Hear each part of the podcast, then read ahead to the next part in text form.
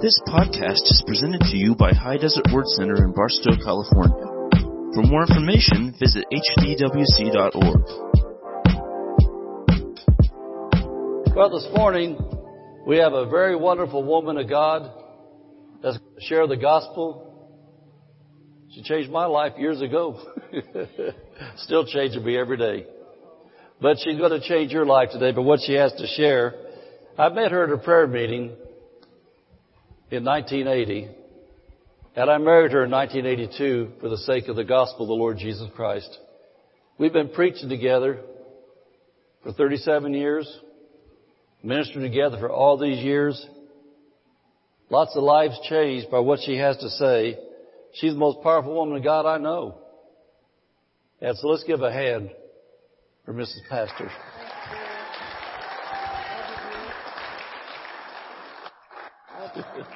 Hallelujah. Praise God. All right. Hallelujah.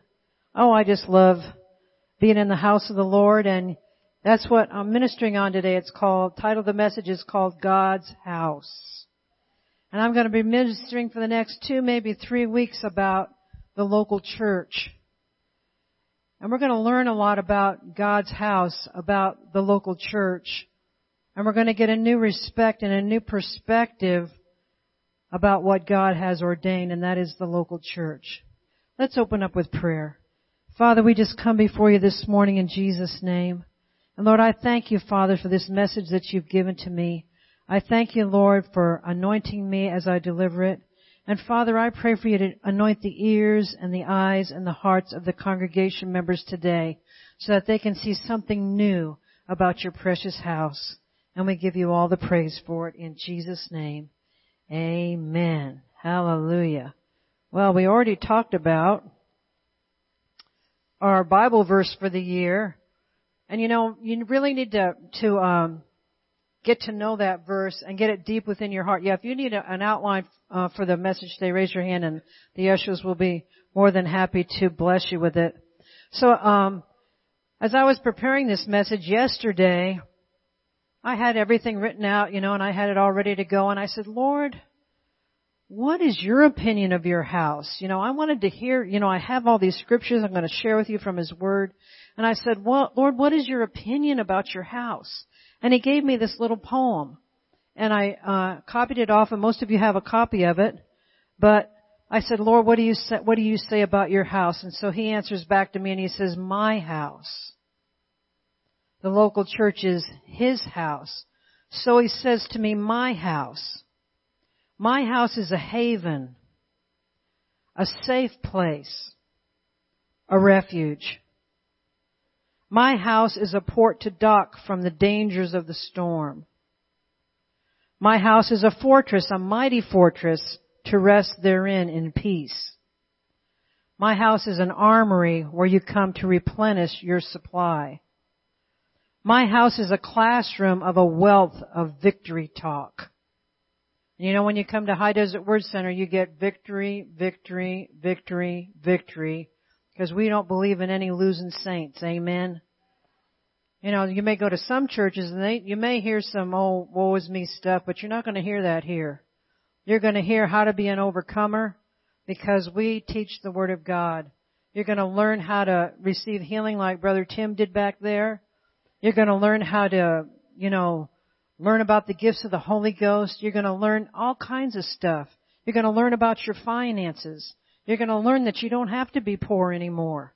That it's God's will to bless you.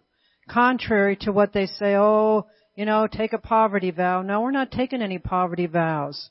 You can't bless somebody else if you're poor. Amen. I mean, just all kinds of stuff. So in this house, you will hear a talk of victory. Then he said, my house is a hospital where your wounds are healed. Wounds of the flesh, wounds of the soul, wounds of the spirit. My house is a place to shed your tears. And we've all shed tears in this place. But he also said, and my house is a place to dry your tears. And we've all done that as well. My house is a place filled with my presence. For in my presence there is fullness of joy. My house is a place of love and acceptance, but also My house is a place of correction to free and keep you from your sins. You know, you go to some churches in these days and they don't talk about sin because they think everything's okay, but God said not everything is okay. And because God is so smart, smarter than us, He puts in His Word things that are sinful to Him. And it's up to us to, if we find out that some of that stuff's sinful to Him, to stop doing it. As Pastor talked about 1 John 1 9, you know, go to the Lord with it, repent of it. Repent doesn't mean you say you're sorry just because you got caught. Repent means you make a 180 degree turn. You go from sinville to holy living. Amen. Then he said, my heart, my house is a treasury. For where your treasure is, there will your heart in me be also. My house is a place to comfort those around you. See, it's not all about you. When you first come in here and you're hurt and you're a sinner and you're not saved yet and you're a mess, it's about you. But after a while, it's not all about you. You get fixed. And it's a time to comfort those who are around you, to cheer them up, to befriend and love them. Amen.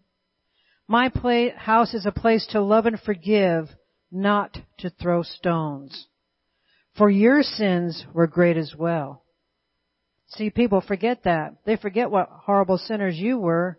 You get saved, you get on the right track, and you think you're holier than thou. And so you start throwing stones at those who are sinning.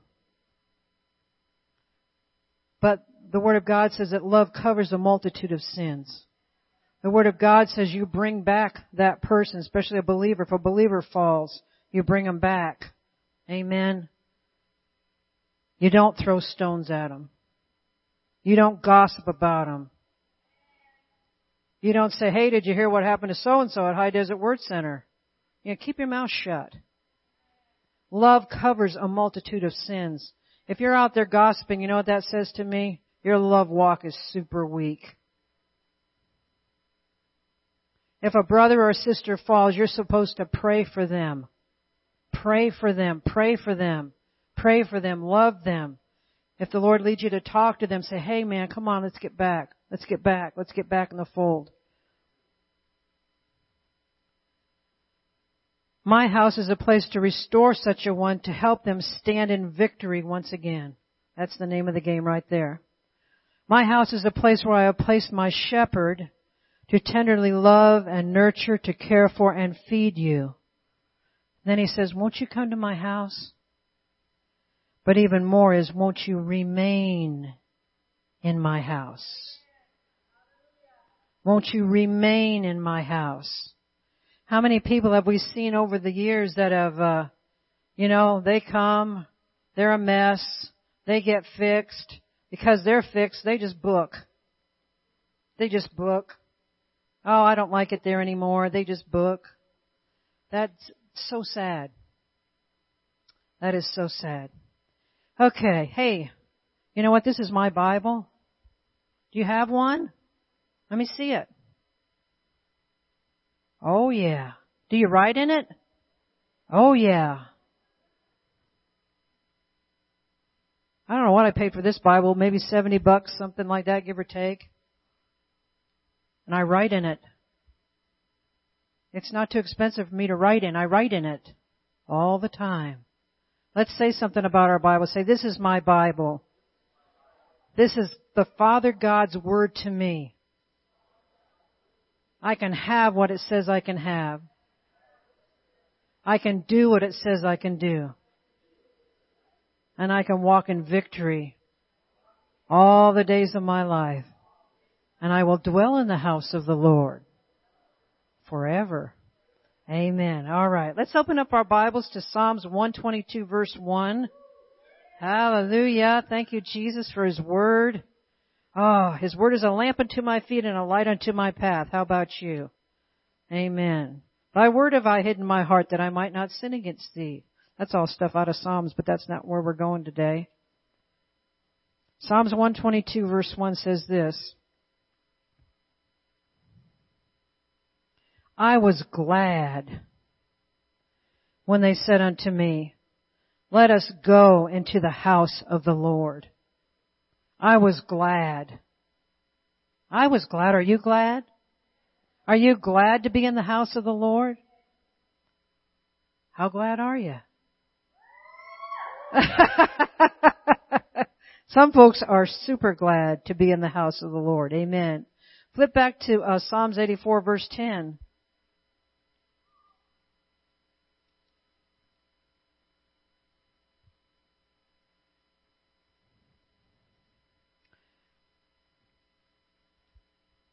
Psalms 84 verse 10 says, For better is one day in your courts than a thousand elsewhere. I would rather be a doorkeeper in the house of my God than dwell in the tents of the wicked.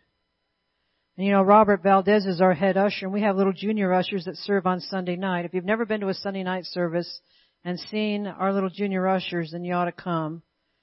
I tell you what, minister, guest speakers that come in here are thrilled and amazed at our junior ushers. They take pictures of them. They do. They'll line them up in a row and they'll take pictures of them.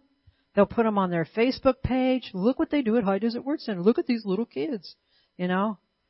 Hallelujah. But, but uh, Robert Valdez teaches these young ushers the, the last part of this scripture that says, I would rather be a doorkeeper in the house of my God than to dwell in the tents of the, of the wicked. You can ask one of them and they'll tell you that verse because it's that important to these, these folks, these little people. Amen. Okay, so, do you have a sincere love for God's house? Do you have a sincere love for God's house? What does God's house mean to you? You know, church was not man's idea. Man, man was too stupid to establish church. So God did it. So God did it. God did it, and God has a wonderful plan for His local church. Church does isn't just something to do when there is nothing else to do. Now for too many people, I mean there's a whole bunch of folks here I could list off today. You know, when I was preparing this sermon I thought to myself, I wonder if they'll be here. I wonder if they'll be here. I wonder if they'll be here. Because they need to hear this message. And all the people that I kept wondering, I wonder if they'll be here. They're not here. But you're here. Amen. And maybe you can pass this on to others. Amen. So what is your attitude about God's house? What is your attitude about God's house? You're here this morning. That's awesome. Will you be here? Well, will you be here maybe tonight? How about Wednesday night? Will you be here next Sunday morning? What's your attitude about God's house? Amen. I'm going to tell you some stories. How many of you ever watched Wagon Train? All you old people. yes! Good stuff. If you want to learn about American Western history, you need to watch these history shows. Okay, so on Wagon Train, the title of the thing will always be the so-and-so story, and it's somebody's name, you know. The Joe Smith story or the Eric Jones story or something. Well, I'm gonna, I'm gonna do that today. I'm gonna tell you the Debbie Rahman story about how much this woman loved church. Debbie Rahman was in our church in Indiana, and she became pregnant with twins. And she was very, very, very, very, very high risk. And the doctor didn't want her to go anywhere. He didn't want her to do anything but just bed rest. But she loved church and she loved God. She wasn't supposed to drive either. Every Sunday, her husband would drop her off at church. And she had a little mat rolled up underneath her arm. And she would come into church and she would lay her mat down on the floor. And she would lay on the floor. Because she loved God's house. And she refused to not be in God's house. How many of us are willing to do that? How much, hey, hey, that's kind of embarrassing. You know, you will come into church with a rug, you lay it on the floor, and you lay there the whole service. People look at you like, what's her problem? No. She loved God. She loved God. And I just saw on Facebook, she's still serving God. I saw on Facebook this week that those twins just turned 18 years old this week. You remember that? You remember that? Whew. That brings me to tears because, man, great is her reward. She loves God's house. You know, what is our attitude about God's house? I'm going to tell you now the Janice Carter story. Janice Carter uh, grew up with an army sergeant, and his name was Sergeant Carter. How many of you ever saw what was that show? Gomer Pyle, Sergeant Carter. Okay, you can relate. That's where I get my gruffness from, Dylan. It's from my. I just blew the whole story. It's about me. this is about me, okay? But I changed it to when I was a little girl. This is the Janice Carter story. But with my dad, every three years, because he was in the military, military guys, he wanted to move every three years. I hated that. You know, I was when I was a little kid, I thought, look at these other people that are normal. They st- they grow up in the same town and live there their entire lives. But Dad, even after he retired in 1959, he wanted to move every three years. You know, I just wanted to be like other people. You know, just stay put. Um, he couldn't settle down. However, one thing that my dad would do when we would move to a new town was to find a church for the family. Now, he didn't go all the time, but he made sure that we did as kids. He would drop us off at Sunday school and pick us up later, and sometimes him and mom would come. But I mean, I'm, I can I can see the churches now that he dropped. I can see the little church in Maine. I can see the church in Rhode Island. I can see the church in Indiana that he would pick out for us, and that's where the family went to church. But as a teenager, I would go every Sunday basically by myself because the rest of the family didn't go. I would go by myself. So how many of you seen the big snowstorms in the Midwest this past week? Well, we had a big snowstorm in the Midwest back then when I was a teenager and I wanted to go to church. But the roads were closed. But you know what Sergeant Carter did? He drove across the cornfields to get me to church. An hour or two later, he came back and he picked me up. That was my dad. So I had a love for how, for God's house as a, as a child. You know, your kids have a love for God's house.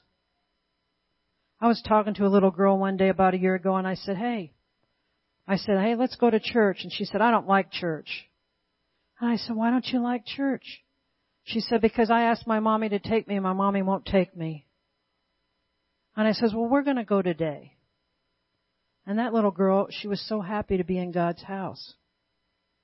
You know, parents, do not rob your children of God. If you rob your children of God, you, you're possibly robbing them of eternity. Know, a while back I did a message on hell. Never heard a message on hell, never preached a message on hell, but I did a message on hell. It was very enlightening. You know that if you go to hell, you never see anybody ever again? It's just you and the devil and all his little demons? That's all. You know when you go to heaven, you get to see the, your loved ones that went before you? You get to see other people. Isn't that wonderful? Well, when it comes to church and when it comes to your children, you need to get off your rusty dusty and get them into the house of God. Regularly. We taught our children we don't have to go to church, we get to go to church. And they never ever once said, do I have to go to church today? I don't want to go to church today. Well, you can stay home, little sugar. It'll be alright. No. That's not where it's at. Because the eternity of your children's salvation and your salvation is going to take you getting into the house of God all the time. They need to be in children's church. On Wednesday night is full blown family night. We've got kids club Wednesday night. We got you know nurseries, youth, all kinds of stuff. Your kids need to be in the house of God. You know, a lot of times children will find lifelong friends in the house of God. Now I'm not saying that every kid that comes in here is perfect, but we used to have some stinkers back in Indiana, didn't we? But anyway, they will be able to develop godly friendships if they're in the house of God. And that, and that is what you want as well. Amen. So anyway, my dad drove me across that field. When I got baptized in the Holy Ghost back in 1976, give or take, during the charismatic renewal, many of you don't have a clue what I'm talking about, but those of you who are around then, you know. That's when God poured out His Holy Spirit on the world. I mean, Catholics were getting baptized in the Holy Ghost. I was in a, sitting in a Methodist church. I got baptized in the Holy Ghost sitting in a Methodist church. That's when the power of God came down and just, people just got baptized in the Holy Ghost, started speaking in other tongues, just in, like in the day of Pentecost. So where was I going with all of that? What did I start to say about that? It was, I just get so caught up when I talk about that. Where was I going with that? What did I say? What? Loving God's house. Yes, yes, yes. I don't know where I was going with that. But you know what? I wouldn't trade that stuff for anything. You don't trade the things of God for the things of the world ever. Amen. If I if I can think of the rest of that story, I'll I'll tell it to you later. I don't know where I was going with it because it's not in my notes. See, it's like going when I go to the grocery store. If it's not on the list, it doesn't get purchased. anyway, hallelujah. Okay. Oh, I know what I was going to tell you. When I got baptized in the Holy Ghost in 1976, I couldn't remember when I got when I got saved because it seemed like I loved God all my life. And I said, Lord, when did I get saved? And He showed me. He gave me a picture. When I was like three and a half years old, we lived in Carmel, Maine. My dad had taken us to church. Those of you who remember these old, old cars that were steel or something, they were real heavy. Didn't have car seats or seat belts or any of the above. But you could stand up in the back of them. They had a little rope. You know. And I remember standing in the back seat of my, my dad's car hanging onto that rope talking to him on the way back to our farmhouse. And the Holy Ghost showed me that that Sunday I got saved at that little Baptist church that my dad dropped us off to. See, God knows exactly when your name got written in the Lamb's Book of Life. Isn't that cool? He knows more about us than we know about ourselves. So, so that's awesome. I just wanted to share that with you. So we're talking about God's house. House. That's our subject. What do you do to make sure that you are in God's house every Sunday? What is your game plan? Amen. Now I'm going to tell you the Bernie Samples story. One time when we lived in Indiana, we had a horrible ice storm. I mean, it was bad. Have you ever seen pictures of ice storms? Have you ever seen ice hanging on trees? Have you ever seen ice hanging on power lines? You know, sometimes the power lines will break under the weight of it and the electricity goes out for a week or more. You know, we had a horrible ice storm. And it was 50 miles for us to get to church. This was before we were pastors. And, we, and pastor especially, I helped him taught a, a class 50 miles away in Indianapolis called Intensive Care Healing School. We had a responsibility that day. Church started at 10.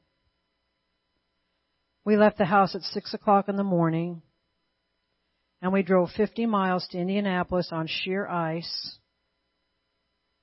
because we had a responsibility in God's house. The ice storm didn't stop us.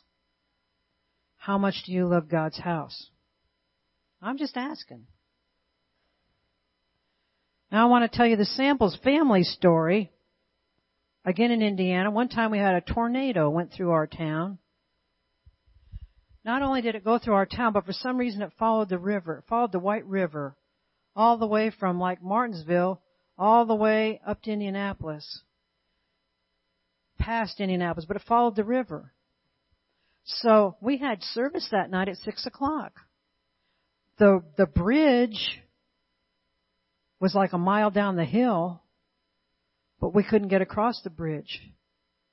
So we decided we've got to be at church at six o'clock. So we took off up the highway.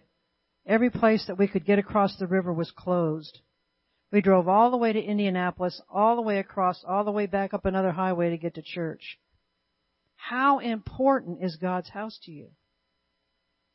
Then I'm going to tell you about and some other group of people I'm going to tell you about the Fort Irwin soldier people. Here's one over here, Corey on the front row. You know what? They drive a long ways to get here across that boring desert. But you know what? They do it. You remember uh, the Woodhurst family? They were here almost every single service, and they drove back and forth from Fort Irwin. What? Is, how long does it take you to get here? Forty-five minutes? What? Fifty minutes? Yeah. So how far away do you live? Five minutes? Hallelujah. So that's the Fort Irwin soldier story about people that have a love for God's house. Doesn't matter how long it takes them to get there, they get here. Amen. You know, out of His great love for us, God established His church. Remember I said it wasn't man's idea, it was God's idea. It's a God thing. I want to show you a couple examples of people who dwelt in the house of the Lord. Let's look at Luke chapter 2.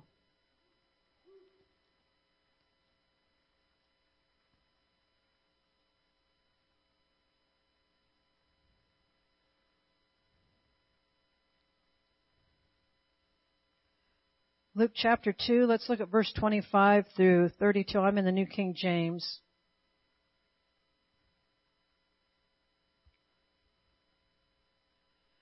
And behold, there was a man in Jerusalem whose name was Simeon. And this man was just and devout. And you can stop and think about those words, just and devout.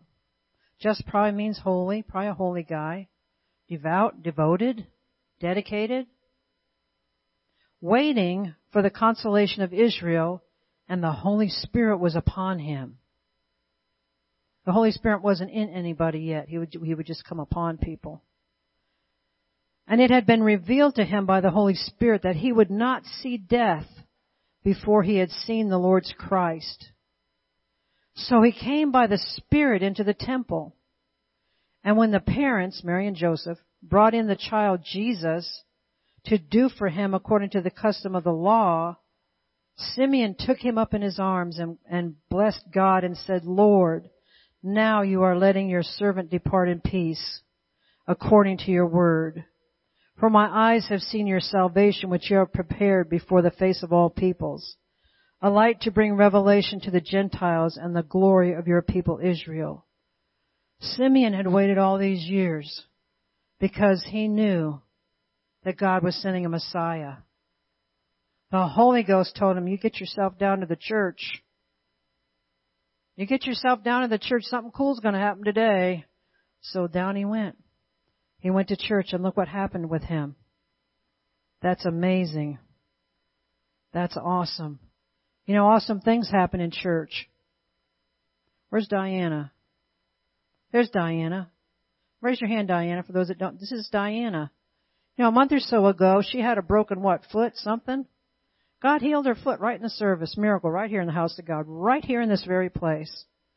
Amen. Tim talked about the miracle he received. Many of us have received miracles in this house. You know, you can't, you can't go to a big concert and expect that to happen. You know what I'm saying? What? Oh, Jesse Montenegro's not here today, but you know, Jesse Montenegro's full of bullet holes. I mean, you know, he was a gang guy. You ought to ask him his story someday. But he's still got bullet holes. But one day, he said to Pastor, he was playing on our softball team, he was playing softball. And he was, he, he said, Pastor, you just gotta pray for me. He says, this bullet is just, it's really messing up my back. He's got six or so bullets in his, in his body. He said, this bullet's really messing up my back. I can't run as fast as I want to around the bases. So Pastor laid hands on him so, you know, we, we went, we, we went to another ball game, and this was the men's league game. It's not the church game. Actually, the men's league games are a little more common than the church team league games, unfortunately. But anyway, it was at a men's league game, and here comes, we're sitting in the stands, and here comes Jesse Montenegro running around those bases, and he runs all the way around first, and he runs out of there, and he runs up, and he, and he comes to us, and we're sitting in the stands. Guess what, Pastor? Guess what, Pastor? My back's healed. It doesn't hurt anymore. That bullet doesn't hurt anymore. Hallelujah! And he's just screaming and yelling, thanking Jesus. You know what I mean? It doesn't have to happen in the house. It could happen out there in the fields, you know?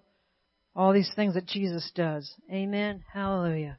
Okay, let's let's look at somebody else that's in the house of the Lord. Look, just flip the look the page over there. Luke chapter two, uh, starting in verse thirty-six. Now there was one Anna, a prophetess, the daughter of Phanuel of the tribe of Asher. She was a great age, old lady. and had lived with a husband seven years from her virginity. In other words, you know, back in those days, what, you know, how old were the women when they got married? 14, 15, 16, 17, who knows? And she was married for seven years and her husband died. Verse 37. And this woman was a widow of about 84 years. So I couldn't tell if she, from this reading, if she was 84 years old, or if she had been, or if she, you add 84 to however long she was married, she was either 84 or she was 100 and something. She was old. Who did not depart from the temple. She didn't leave the church. She served, she served God with fastings and prayers night and day.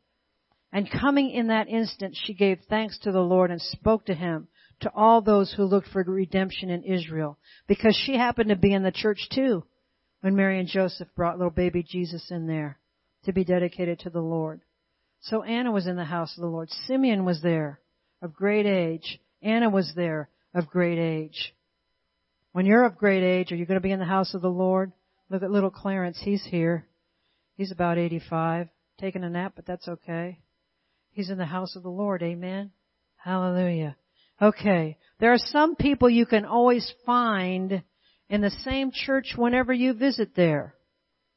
So like when we go to the Holy Spirit conference in Vista, we see the same people greeting at the door that we've seen for the last 13, 14 years. Same people that go to Life Church. Still serving God, still attending there. Who can you see at High Desert Word Center when you come who is always here? Throw me a name. Yell at me. Who can you see when you come here? Who's always here? Robert. Robert's always here. Who else is always here? Je- Jesse? What? Jose, Jose and Heather are always here. Tom's always here. Pastor, Mrs. Pastor's always here. Yay. Amen. Who else is always here? Pam's always here. Hi Pam. Donna Winston's always here. She's probably upstairs. Who else is always here? What? Lily and Maylee are always here. Yeah. Dave McNeil's always here. You know, there's a lot of people that are always here. You expect to see them when you come here. What happens if they miss a Sunday? You notice. Uh-oh. Man, I miss them today. Doesn't your heart kind of sink? It goes clunk. Oh no. They're not here today. I miss them. See, that's what people think about you. When you miss. So you don't think you're important, but by golly, you're important. You're super important. So let's think about the people at Life's Church. Do you think that all those people that we see when we go down there every year greeting, same people, know Pastor Johnson's stories? Think they've ever heard Pastor Johnson's stories before? How many of you ever heard Pastor Sample's stories? You know, at Dr. Barkley's church, there's a whole lot of people that hear his stories too. How many people at Pastor Johnson's church do you think hear him preach the same message over and over and over again? How about here? Pastor teaches on healing a lot. You know, we teach on this, that, and the other thing a lot. Maybe you've heard it before. So what? Yes, hear it again. How many of you like a steak dinner? Anybody like a steak dinner? Okay, what if you, you want one again sometime? Yes, you do? How many of you have a favorite place to go to get your steak dinner? Los Domingos is pretty good. You know, you go there. Maybe you always get a T-bone. They always season it the same way. So you go back and you get that steak dinner again, right? Or maybe you have a favorite way of cooking it at home. Maybe you guys cook them out on the grill. Maybe you do. There's something greater. I'm here today to proclaim that there's something greater than a steak dinner. And it's the Word of God.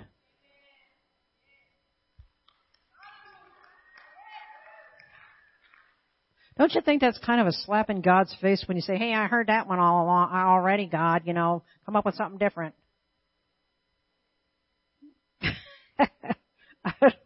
Pastor, don't make faces on the front row.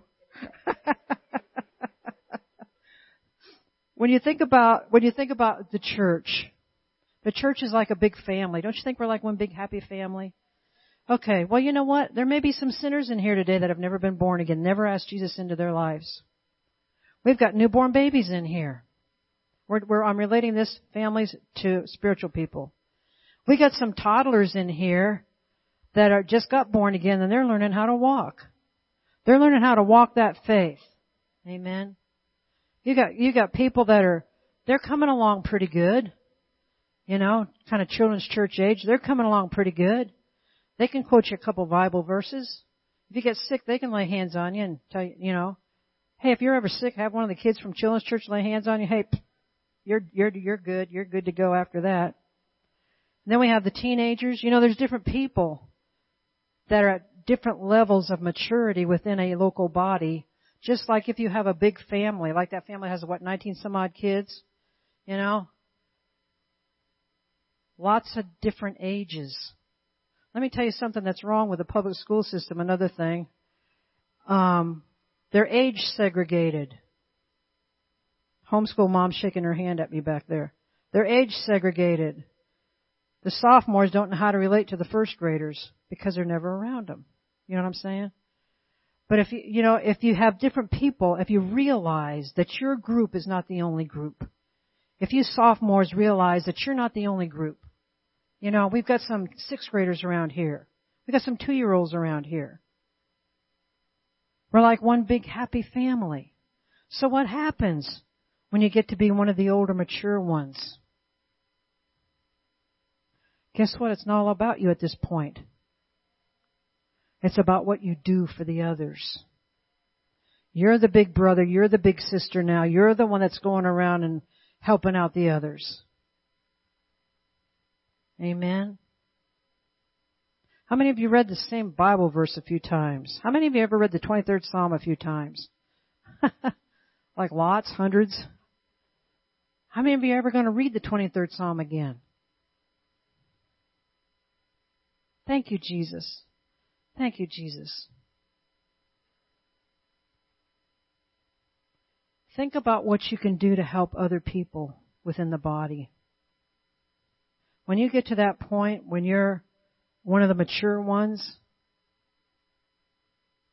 don't get so fat headed that you close your mind off. I've heard that before. I don't want to hear it again. You open up your Bible, you look at your Bible, and I promise you, you'll get something new out of it. Amen. Amen. Let's look at Matthew uh, chapter 9.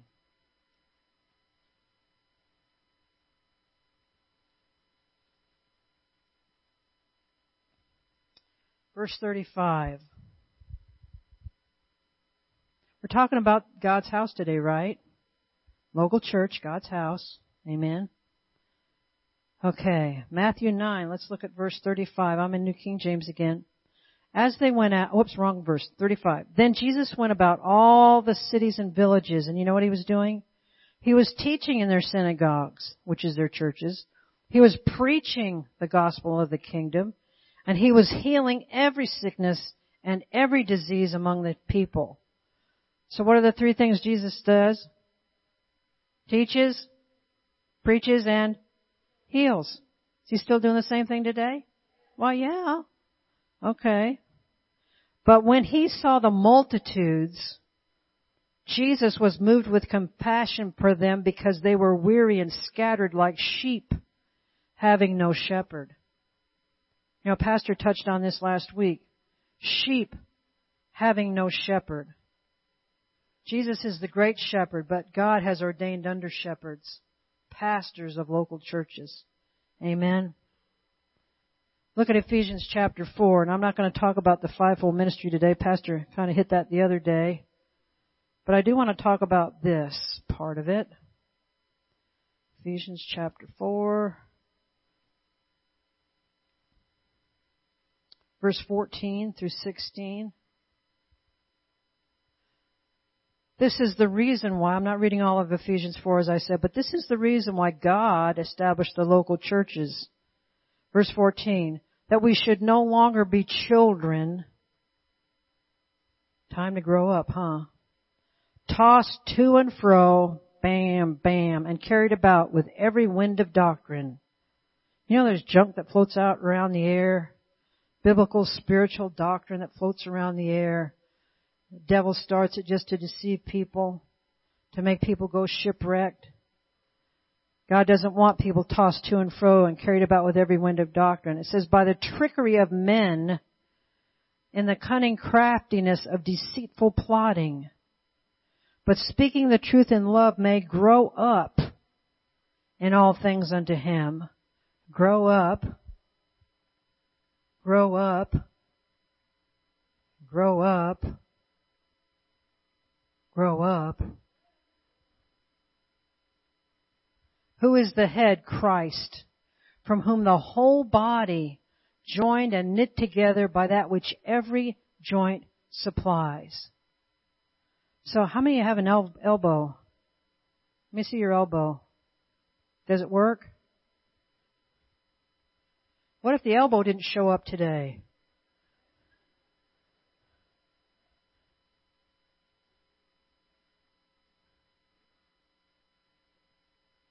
I'm looking at Josh. Josh, you're an elbow today. What if, what if, what if Josh the elbow didn't show up today? Didn't call, didn't let anybody know he's coming, wasn't coming. What a mess. Now if Josh isn't here a lot of times, sometimes, like Sunday night FPU, somebody else will, Josh, the elbow, will have somebody else be the elbow that day, like Katie Brady or somebody. To make sure that there's an elbow in the church that day. Get back to the verses here. That which every joint supplies. Came into church today and we were talking to uh, Robert, you know. He always comes and meets us and helps us carry our stuff in, head usher. He says to us on the way in, Pastor, I'm just a little finger in the house of God. I mean, you just said this. You didn't know I was preaching on. Pastor, I'm just a little finger in the house of God. I said, yeah, but Robert, what would we do without our little finger? You know, and he, to me, he's more than just a little finger. Like he's almost the entire body. No. but he's, oh, there you are, Robert. I've been looking back there for you. You're over here. Hi, Robert. Hallelujah. There's Robert. Okay. Every joint supplies according to the effective working. See, we're all supposed to work and move together like a machine by which every point part does its Share. Say share. Share. Say it again. It's not a bad word. Say share. And you know what? It causes growth of the body for the edifying of itself in love. It causes increase when each part does its part. Amen? When everybody does its part. How many ushers do we have in here? Ushers, stand up. Those ushers that we have. We're missing a couple of them. Where, where's Walter? Hi, Walter. I don't know where Cletus is at today. He's what? Out of town. That's good. Let's give these ushers a, a, a hand clap. Thanks, guys. We really appreciate our ushers. Without our ushers, church wouldn't run smoothly like it does. And they're excellent, excellent people. Amen. So anywhere, you know what? A, a, a, believer without a church home, I just read you why we're supposed to have a church home. But a believer without a church home is scatterbrained. Yes. They're out to lunch. They're scatterbrained. They easily pick up false doctrine from every wind of, of doctrine that comes along. They have nowhere to pay their tithe. So God can't rebuke the devourer for their sakes. They're at the mercy of the devil. And he has no mercy on anybody. Amen? Believers without a church have nowhere to serve, to share their gifts and their talents. They rot on the vine. You know, we just bought this ranch out in Newberry. Has a huge pistachio orchard on it, which we're learning about. You're supposed to pick pistachios in August or September. They were still fully laden on that tree in November. So we picked some off of there and they were rotten inside. They looked nice on the outside still, but the nut inside was all rotten. All rotten. The, the, the pistachio orchard's gifts and talents rotted on the vine. See, people are like that. People that, that are believers that don't have a church home, they don't have anywhere to be loved. Everybody needs love. But not only that, they have nowhere to love because everybody needs their love. Right? Amen. But then there are others who say to us, High Desert Word Center is my church home and pastor is my pastor. But we never see them. Never see them. Yeah. They can be gone for months at a time. And we think they're gone. And all of a sudden they'll show up. And you know, well, and first of all, we'll say, we'll say, who is that? Well, nudge each other, who is that? You know, because it's like your computer, your, your computer mind erases those faces that you don't see all the time. so we'll nudge each other. Who is that? You know, oh, that's so and so. Oh. And then we say amongst ourselves, the pastoral, pastoral staff, maybe they're getting it this time. Maybe they'll stay this time. Maybe, maybe, maybe they'll jump in this time. But sad to say, most people that have that habit, they never break it. We won't see them for months at a time. And then they show up. They're not productive. Don't turn here, but Mark chapter 4 verses 13 through 20, you can write this down, tells us what happens to people like this. The cares of this world, the deceitfulness of riches, the lust for other things, entering and choke out the word and make it unfruitful and unproductive. So they become unfruitful and unproductive believers in the house of our God.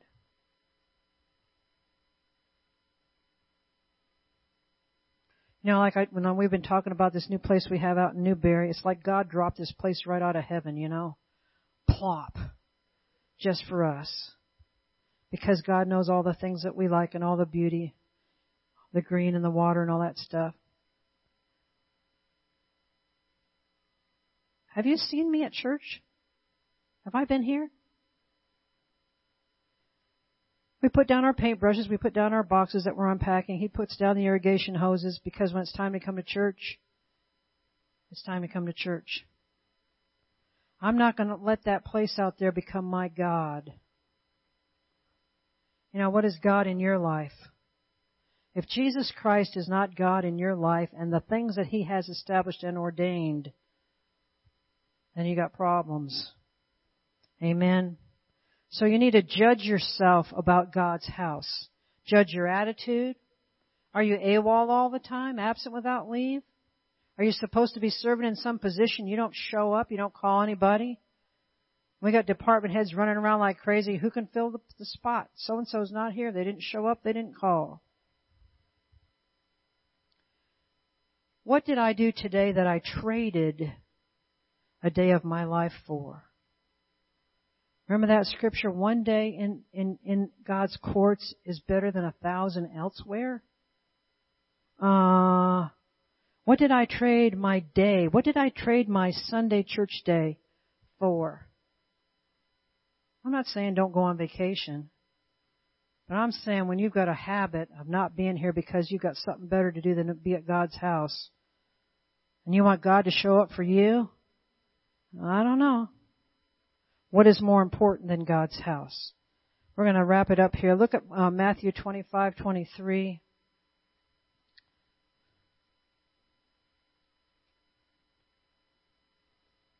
It is very quiet in here. Anybody want to drop a pin so I can hear it?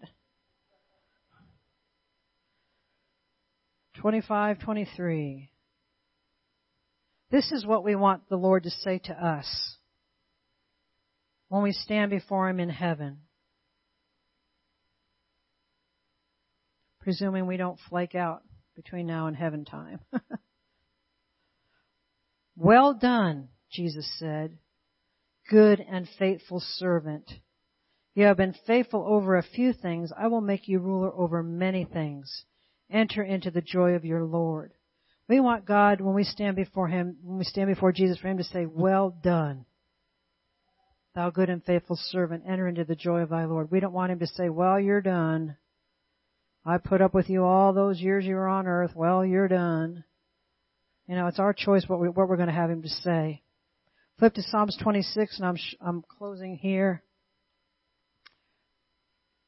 Psalms 20, or 23, what did I say, 26, Psalms 23. 23rd Psalm. Do your children know the 23rd Psalm? Just asking.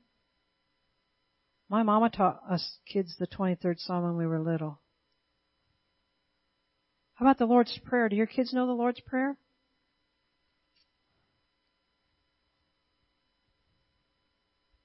Maybe you need to ask your children to teach you some verses that they learn in children's church here. Oh yeah. Psalms 23 verse 6. Surely goodness and mercy shall follow me. How many days of my life? All the days of my life. And I will show up at church whenever I feel like it. It doesn't say that?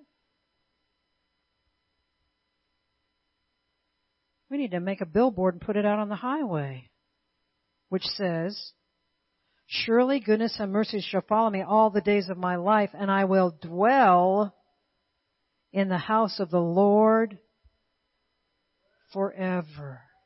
Forever. Say forever. You know when you get to heaven, you're still going to be dwelling in the house of the Lord? Forever. Amen. All right. Let's stand up. Hallelujah. Thank you for listening to this podcast. For more information, visit hdwc.org.